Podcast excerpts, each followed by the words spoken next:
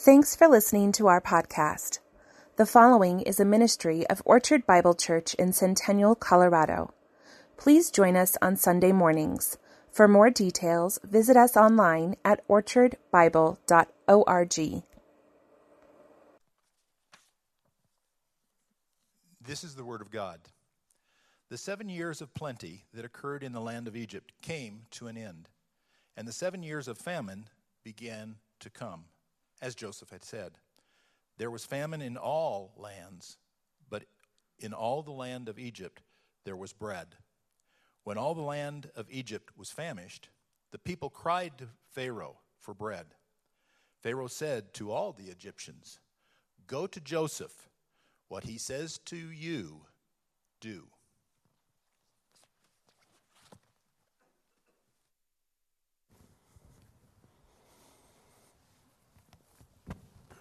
Let's pray. Lord, thank you for your word. Thank you for the life of Joseph that we get to study, that we get to learn from, and that we get to examine as a forerunner of Christ and as, a, as an example. Lord, we pray that you would use your Spirit to um, make us attentive to your word this morning. Teach us um, through your scripture and through your Spirit. We pray these things in your Son's name. Amen.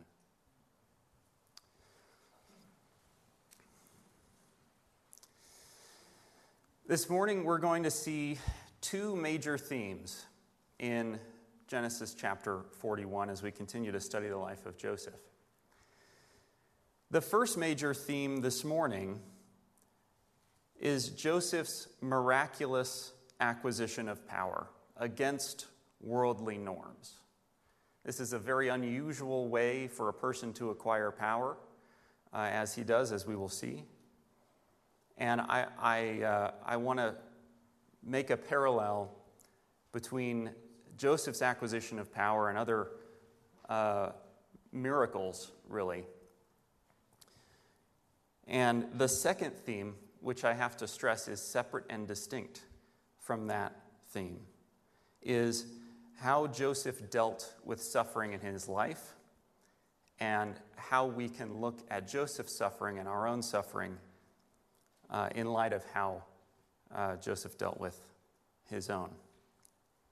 The, the big point here that I want to make between those two major themes is that God did not reward Joseph with money and power and position because he was patient. God entrusted his faithful servant with the tools to glorify God. So, uh, keeping in mind those two major themes, let's set those aside, uh, but let's, let's keep them in mind as we continue. Speaking of the acquisition of power, in 1998, a guy named Robert Greene wrote a best selling book called The 48 Laws of Power. In the 48 Laws of Power, he outlines these laws that one should follow if you want to gain power and position. Greene was right to call them laws and not guidelines or, or tips because they're based on human nature and human instinct and carry over between cultures and age groups and historical eras. You know, these laws continue to apply as much today as they would have when the book was written 22 years ago, and as much as they would have in the courts of continental monarchs and in the palaces of ancient Egypt. The, the book reads like a worldly book of Proverbs. It's fascinating for those seeking to be first. Listen to the first paragraph of the preface of the book. The feeling of having no power over people and events is generally unbearable to us. When we feel helpless, we feel miserable. No one wants less power, everyone wants more. In the world today, however, it's dangerous to seem too power hungry, to be overt with your power moves we have to seem fair and decent. So we need to be subtle, congenial yet cunning, democratic yet devious. Greene was a student of human nature, and in his books, he instructs us how to exploit and manipulate each other for our own benefit. This book and another of his are veritable instruction manuals on how to be a snake. Here are a couple examples just to give a little more color. Law number one never outshine the master. Always make those above you feel comfortably superior. In your desire to please or impress them, don't go too far in displaying your talents, or you might accomplish the opposite inspire fear and insecurity. Make your masters appear more brilliant than they are, and you will attain the heights of power. Here's another one. Law number four always say less than necessary.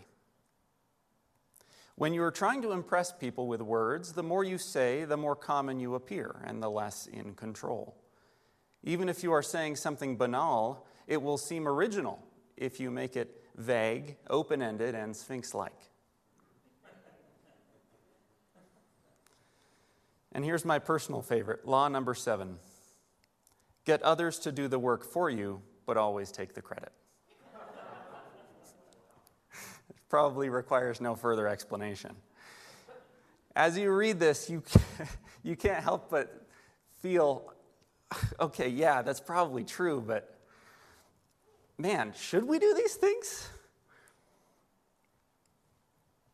Joseph experienced one of the most meteoric rises to power in history, as we'll read about this morning, going from being a jailed former household slave to being the vizier over one of the greatest empires in world history in a matter of moments.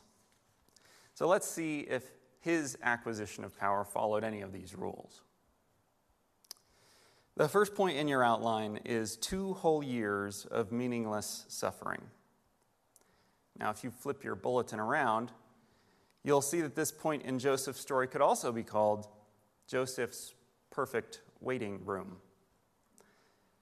I'll explain more on that in a second. But for now, look with me at Genesis 40, verse 20. We're going to start a few verses early just for context. Let's read 40, verse 20 through 41, verse 14.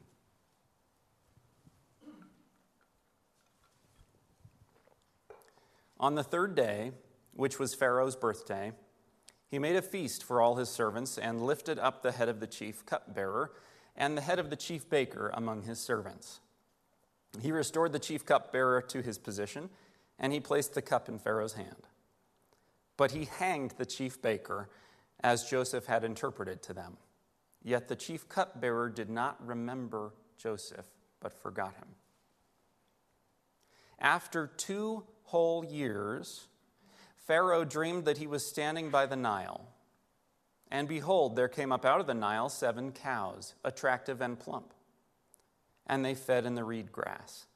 And behold, seven other cows, ugly and thin, came up out of the Nile after them, and stood next to the other cows on the bank of the Nile.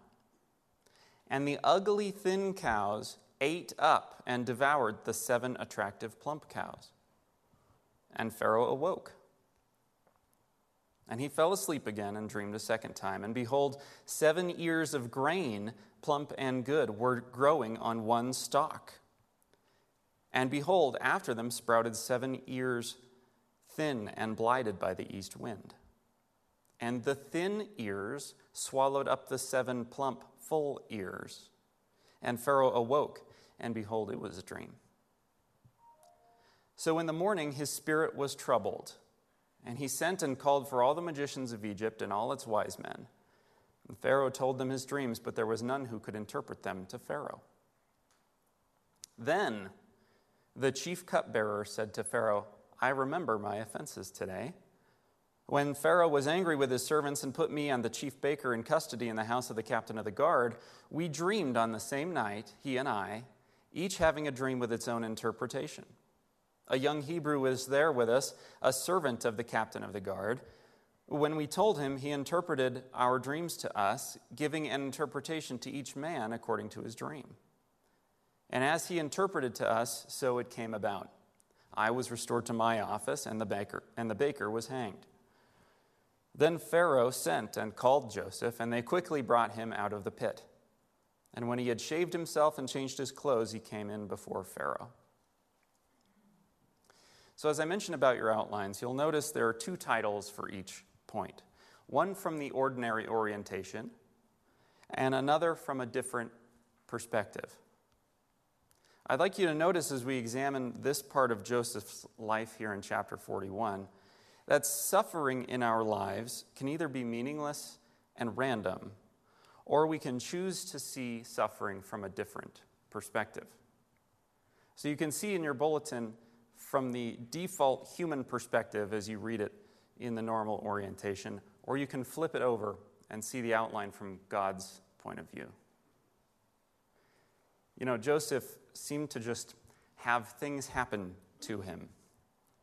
He was carted off as a slave when he was 17, sold by his brothers. And then he was bought as a slave and he worked in the house of Potiphar, and then he was accused wrongly by Potiphar's wife. Just something he had no control over. And it would have been easy for him to just look at his circumstances as the result of other people's evil intentions toward him. In today's passage, Joseph lingered in prison two years longer than he should have. The chief cupbearer should have easily remembered him immediately to Pharaoh. I mean, how do you forget what just happened? As soon as you get to Pharaoh, you, you should have, he should have said, Oh, man, the most amazing thing just happened to me. You, you got to meet this guy. So, Joseph, being in his late 20s, in custody, managing the house of the captain of the guard, after coming from Potiphar's house, where everything was under his supervision, he correctly interprets the dreams of two different people with supernatural precision. I mean, this is something you don't forget. So, cynically, if the chief cupbearer didn't actually forget Joseph, he may have chosen not to remember him breaking his promise and bringing a third major offense to Joseph's life. The cupbearer may have conveniently remembered Joseph when it was beneficial to his career, when there was a problem that he could solve with Joseph in his back pocket, and when he could be seen as helping out the Pharaoh. Now, of course, it may also be that God caused the cupbearer to actually forget Joseph and then to actually remember him at just the right time. In fact, many commentators, including Boice, note that we see God working supernaturally in the minds of all the parties in this story. God first implants the recurring dreams in Pharaoh's mind to the extent that Pharaoh becomes greatly distressed by them. And just as easily as God places the dreams in Pharaoh's mind, he clears the minds of his magicians and his philosophers and conjurers. None of them had a clue what the dreams meant. Nobody in the kingdom could even hazard a guess. Maybe this was a reason that Pharaoh was so distraught. Maybe normally he would have a dream and someone would kind of be able to, well, maybe it means we're going to be low on sorghum this year. I, I don't know. But this time they were totally stumped. And then God supernaturally gives Joseph the interpretation of the dreams right away on the spot. This is a difficult concept to accept in this age and in Western culture. You know, we're a scientific, empirical people. We like to see the facts and figures. We like to see how things work, especially me. We're ingenious people. We invent with our ideas, our thoughts, and our hard work. But the truth of the matter is, science doesn't really know now and hasn't really ever had a great answer for where ideas come from. You know, the brain is the least understood organ in our bodies. Just think of how we talk about ideas. It struck me. I had an epiphany. A light bulb went on. It occurred to me. I had an idea. The best guess science has about where ideas come from is that they come from a combination of experiences and circumstances and other random inputs from external sources. And that's kind of as far as we've gotten. We've been able to dissect the environment of where ideas tend to flourish. We have tips for creativity. Go for a walk every now and then. Don't just sit at your desk all day. Have a, have a varying, you know, cross pollination of the areas of your brain. Paint or draw, you know, take a break in the middle of the day to paint or draw. So we can kind of, we've got these tips to create the environment in which ideas tend to occur, but we still don't know what makes them occur. So if we can see that we have a, a tenuous, at best, understanding of where ideas come from, it's easy to see how God can easily influence our dreams, our thoughts, and our ideas and epiphanies. And that's probably what happened with Joseph, Pharaoh, and the courtiers 4,000 years ago in Egypt. You know, this chapter starts out by saying, after two whole years. Joseph had been sold into slavery at 17 and served in Potiphar's house for about 11 years until he was imprisoned after being falsely accused by Potiphar's wife. He was in prison for two years, apparently forgotten about and otherwise left to rot in either a pit or in the captain of the guard's house. Maybe the captain of the guard's house had a pit in it. I, don't know. Um, but maybe you today are in the middle of your own two whole years. And maybe those two whole years have lasted 10 or 20. Maybe something bad happened to you out of no fault of your own, and you've kind of made the best of it for a while. You've been long suffering and patient only for maybe something worse to happen. And just like us, Joseph didn't know what was about to happen to his life as a result of his suffering and his patience in prison. But hear this, brothers and sisters. The result of Joseph's suffering would turn out to eclipse anything that he could have possibly imagined. And we don't know when our period of suffering will end and whether it will end before we die or whether it will have any humanly discernible purpose at all. But one thing we do know is that when this life ends, if you have faith in Jesus, the life you will experience after your suffering ends will eclipse anything that you could possibly imagine. Another note here on Joseph's period of imprisonment before we move on. If the chief cupbearer would have immediately remembered Joseph to Pharaoh, what do you think Pharaoh would have said? I don't care about this guy. Well, what do I care about some guy who can interpret dreams? Pharaoh didn't have any dreams on deck that he was waiting to have interpreted. Why do I care about this random Hebrew guy?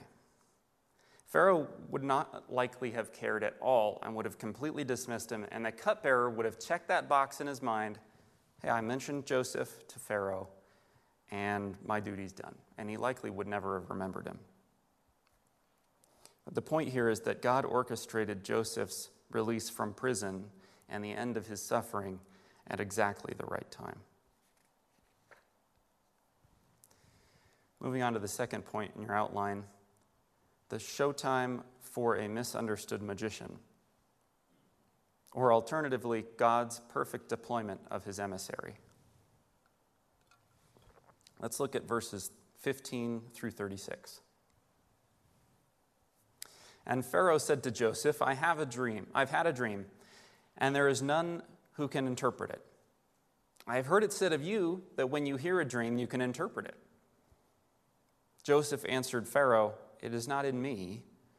God will give Pharaoh a favorable answer. Then Pharaoh said to Joseph, Behold, in my dream I was standing on the banks of the Nile. And Pharaoh proceeds to narrate the dreams to Joseph. And Pharaoh says, And I told it to the magicians, and there was no one who could explain it to me. Then Joseph said to Pharaoh, on the spot, by the way, he didn't say, Okay, give me a week. The dreams of Pharaoh are one. God has revealed to Pharaoh what he's about to do. The seven good cows are seven years, and the seven good ears are seven years. The dreams are one.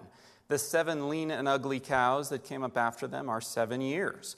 And the seven empty ears blighted by the east wind are also seven years of famine. It is, as I told Pharaoh, God has shown to Pharaoh what he's about to do. There will come seven years of great plenty throughout all the land of Egypt. But after them, there will arise seven years of famine, and all the plenty will be forgotten in the land of Egypt. The famine will consume the land, and the plenty will be unknown in the land by reason of the famine that will follow, for it will be very severe.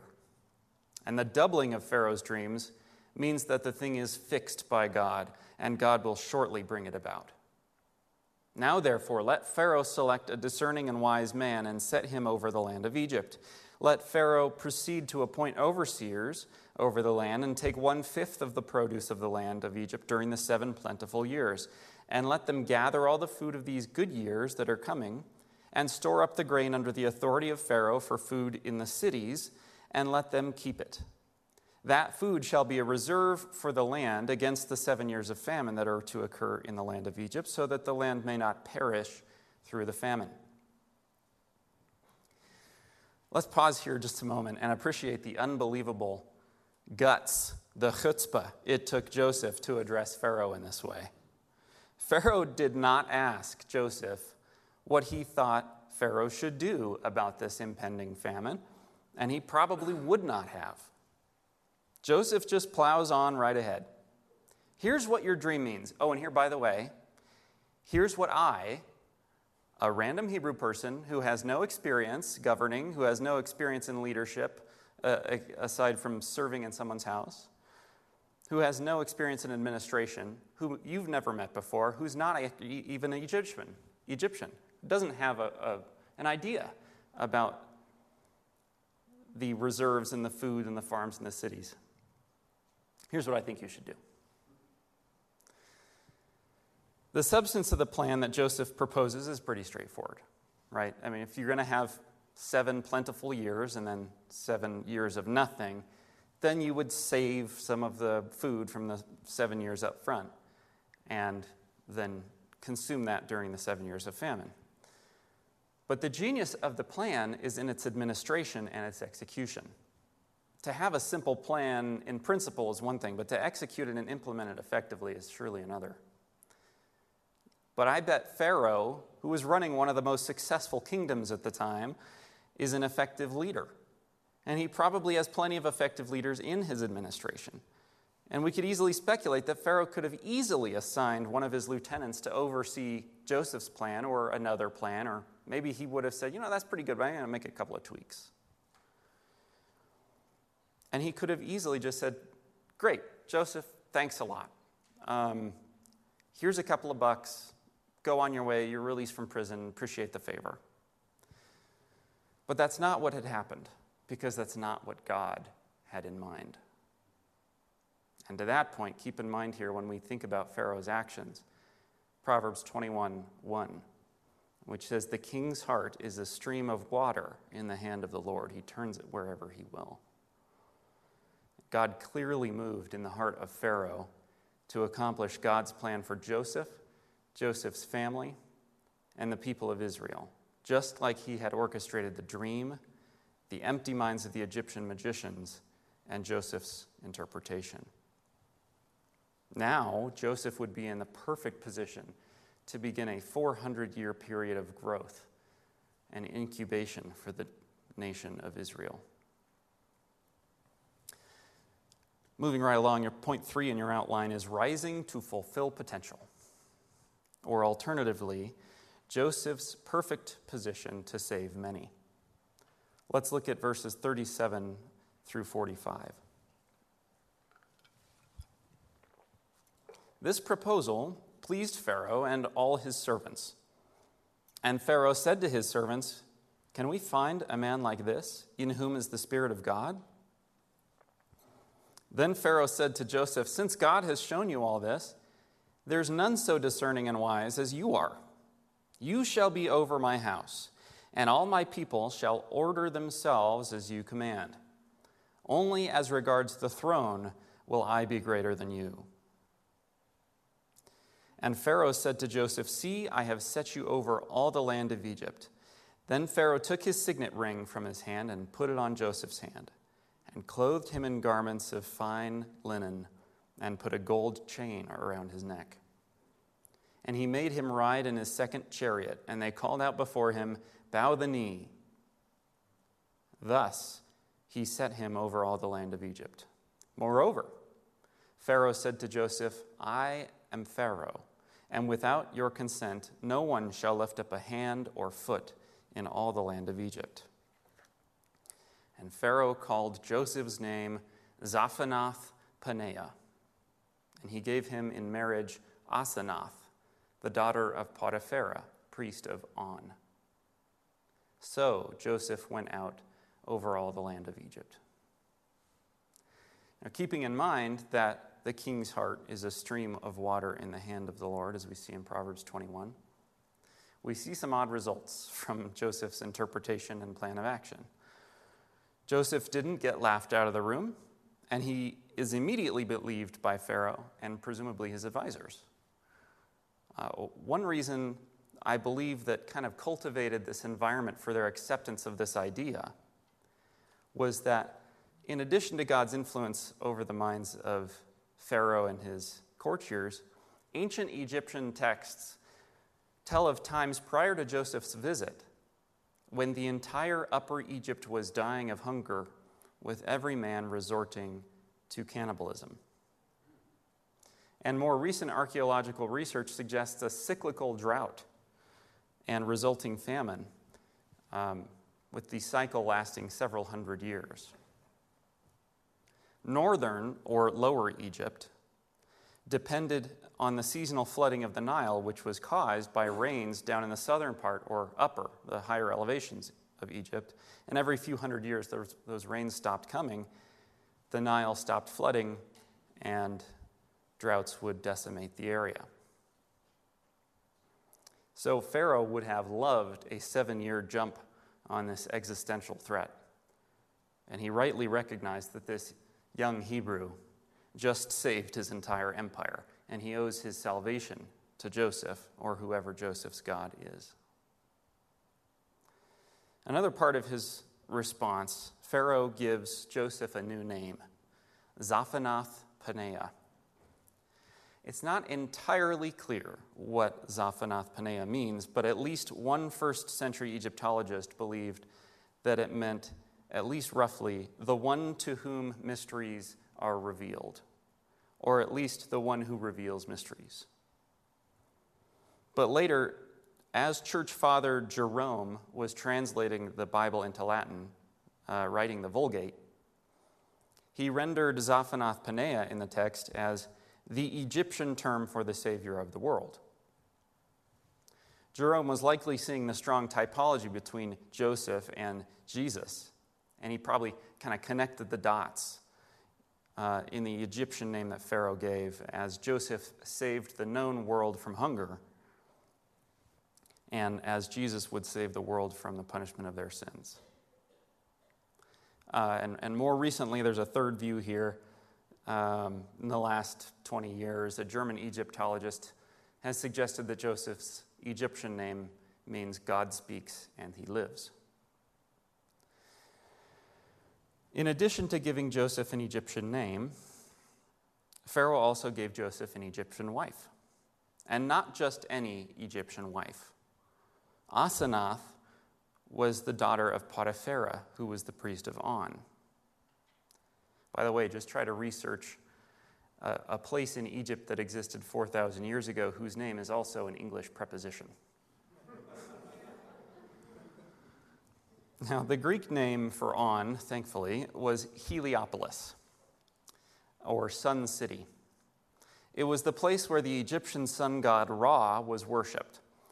And Ra was one of the two most prominent gods in Egyptian culture. And Potipharah, who was uh, a different person than Potiphar, by the way, uh, Potipherah was the high priest to that god, making him very influential and political. So, Potiphar's daughter is given in marriage to Joseph, and Joseph immediately becomes a bigwig. Another thing to note here after Joseph, as a teenager, had been stripped of his multicolored robe that was a gift from his father, meant to signify the leadership of the family, as we heard weeks ago. He then went off to Potiphar's house, and as he was fleeing Potiphar's wife, who was grabbing after him, he left his cloak behind. He's now left two cloaks behind because of the sin of other people. But now his clothing, his cloak, is restored to him in the form of fine Egyptian linen. The final point in your outline is good things come to those who wait, or rather, God's perfect plan to incubate a nation. Read with me verses 46 through 57. Joseph was 30 years old when he entered the service of Pharaoh the king. And Joseph went out, from the, uh, went out from the presence of Pharaoh and went through all the land of Egypt. During the seven plentiful years, the earth produced abundantly. And he was gathered up, and he gathered up all the food of these seven years which occurred in the land of Egypt, and put the food in the cities. He put in every city the food from the fields around that city. And Joseph stored up grain in great abundance, like the sand of the sea, until he ceased to measure it, for it could not be measured. Before the year of famine came, two sons were born to Joseph. Asenath, the daughter of Potiphera, priest of On, bore them to him. Joseph called the name of the firstborn Manasseh, for, he said, God has made me forget all my hardship and all my father's house. The name of the second he called Ephraim, for God has made me fruitful in the land of my affliction. The seven years of plenty that occurred in the land of Egypt came to an end, and the seven years of famine began to come, as Joseph had said. There was famine in all the lands, but in all the land of Egypt there was bread.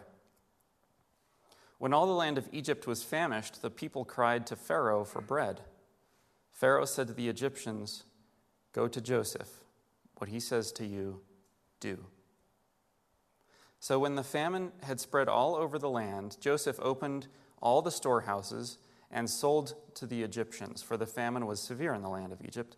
Moreover, all the earth came to Egypt to Joseph to buy grain, because the famine was severe over all the earth.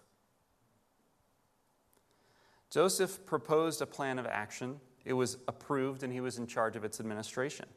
So, right away, he begins to travel throughout the kingdom and put the food from the harvests in the storehouses of the cities nearby those local farms. This decentralization of the food made it more convenient and less labor intensive to distribute the food in the coming years of famine. It would cut down the Egyptian citizens' traffic to the capital where Pharaoh resided, making room for foreigners to come to the capital to buy food from Joseph. This is a brilliant implementation of a disaster preparedness plan and shows great leadership on Joseph's part. God surely gifted Joseph with wisdom to implement his plan to save the known world after putting the right man in the right place at the right time. Joseph has two sons to whom he gives Hebrew, not Egyptian names Manasseh and Ephraim. Manasseh was given his name because Joseph had forgotten the suffering through which God had him walk to fulfill his purpose in saving Egypt and the known world. Because of God's faithfulness, Joseph had forgotten how his brothers had sold him to slavery. He'd forgotten the accusation of Potiphar's wife. He'd forgotten the total loss of any future plans he had made for himself. And He'd forgotten how good he, uh, he had his relationship with his dad. He had forgotten everything because what he had now was sweeter. And Joseph named his other son Ephraim, which means God has made me fruitful in the land of my affliction. God had taken all the suffering Joseph had endured and turned it into blessing. In the very land where he was enslaved and imprisoned, he was made prime minister.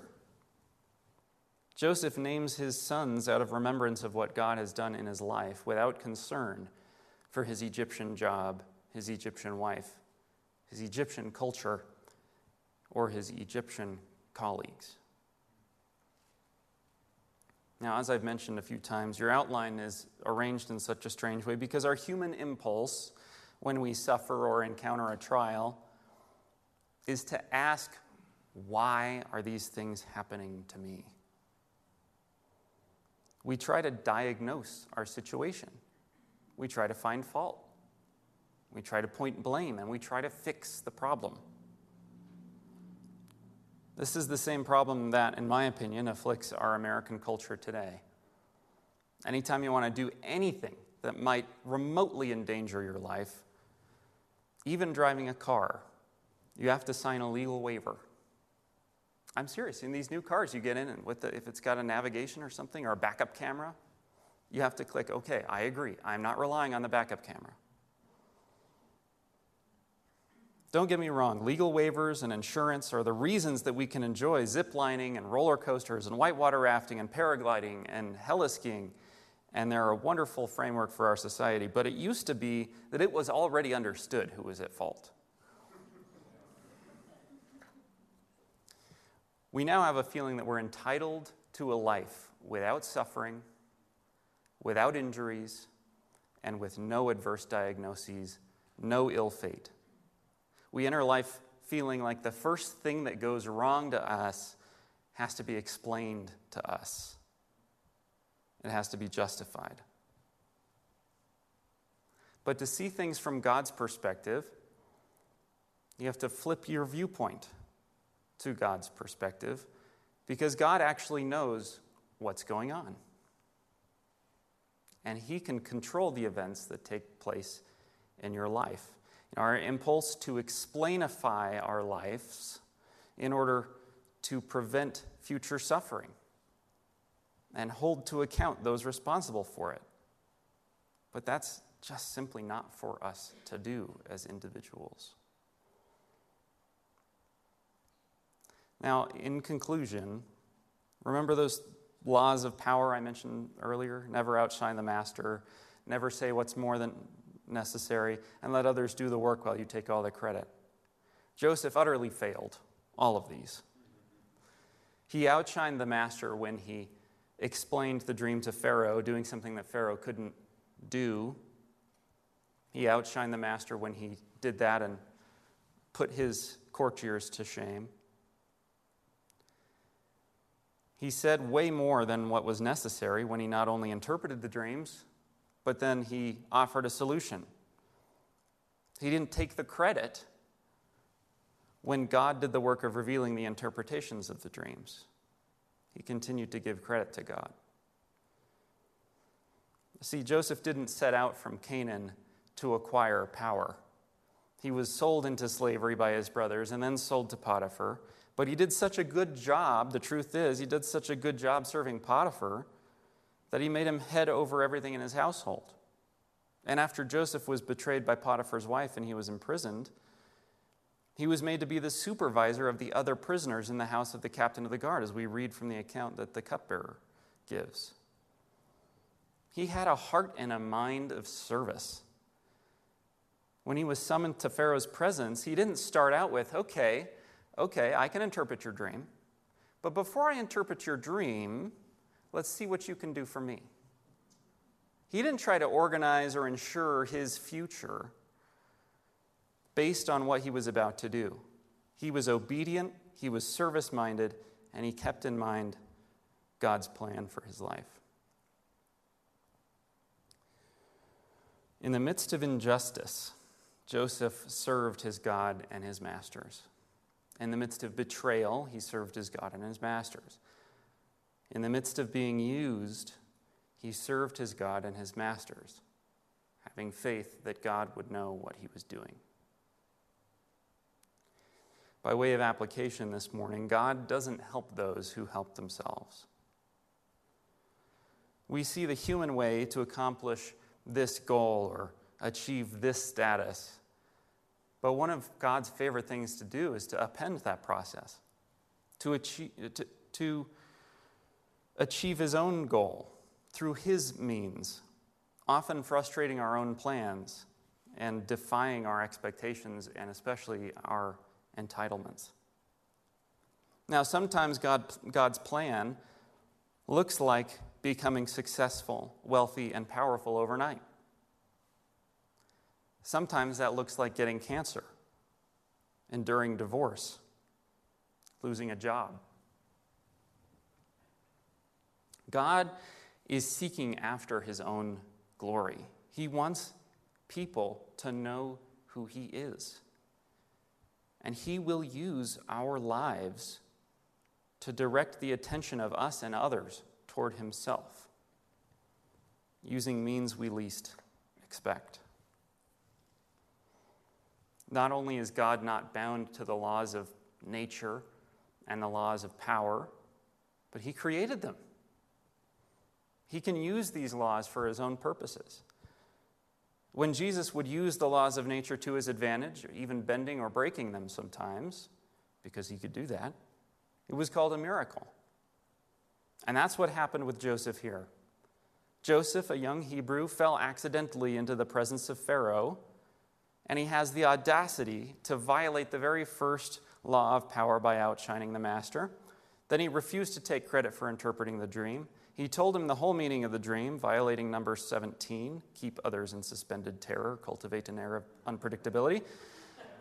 he told the unvarnished truth about the bad news of the drought, violating law number 32, play to people's fantasies. And then he named his sons Hebrew names, violating rule number 38 think as you like, but behave like others.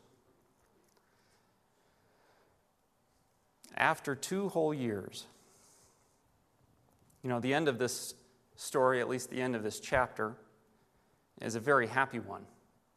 We see a very happy ending in the book of Job also. Most of the time, though, suffering in our lives doesn't result in our overnight appointment to a position in the president's cabinet or waking up to be a hundred times richer than you've ever been.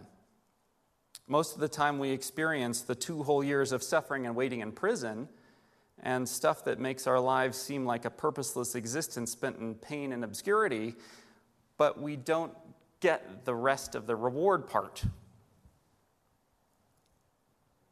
How long have your two whole years been? Have you had a hard week? Enduring scorn, maybe, from your kids or coworkers? How about the last month? Goodness sakes, how about the last seven months? Has it been longer? 10 years? Christian, however long your suffering lasts, know two things. Know that your suffering has a purpose in revealing God's glory to, to you or to others through your life. And know that your meteoric rise to glory and blessing is coming. When Jesus fully consummates his kingdom, we are promised to share in his glory and blessing in a way that we cannot picture or fathom.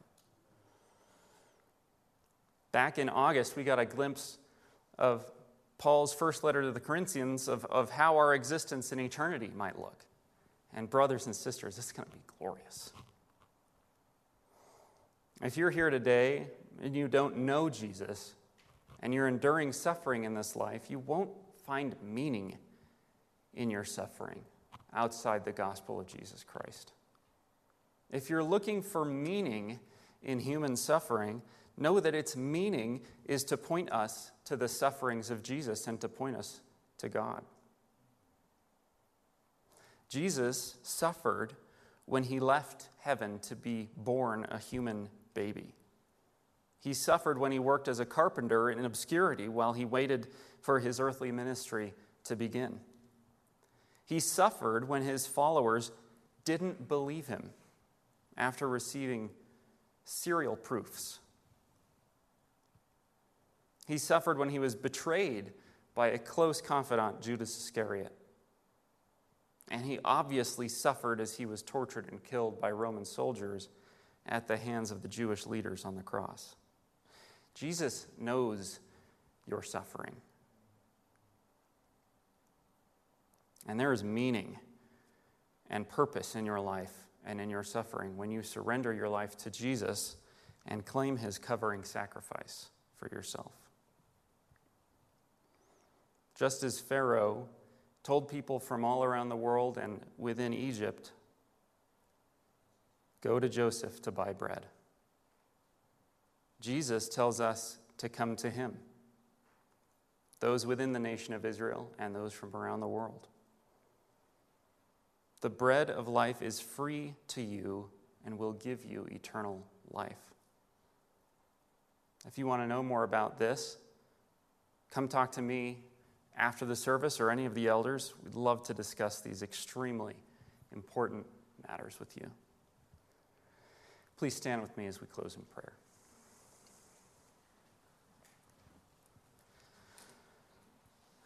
Lord, we thank you for the life of Joseph. We thank you for the example that he was as he endured suffering and wrongdoing and the evil of others. He continued to serve you and serve his masters and be diligent. You did reward him in this life, and we know that you will reward us after this life. But Lord, we, we can do something that sounds perverse to human ears. We can thank you for suffering. Lord, we thank you for the life of Joseph, your word, your spirit, and what you have done for us this morning. In your son's name we pray. Amen.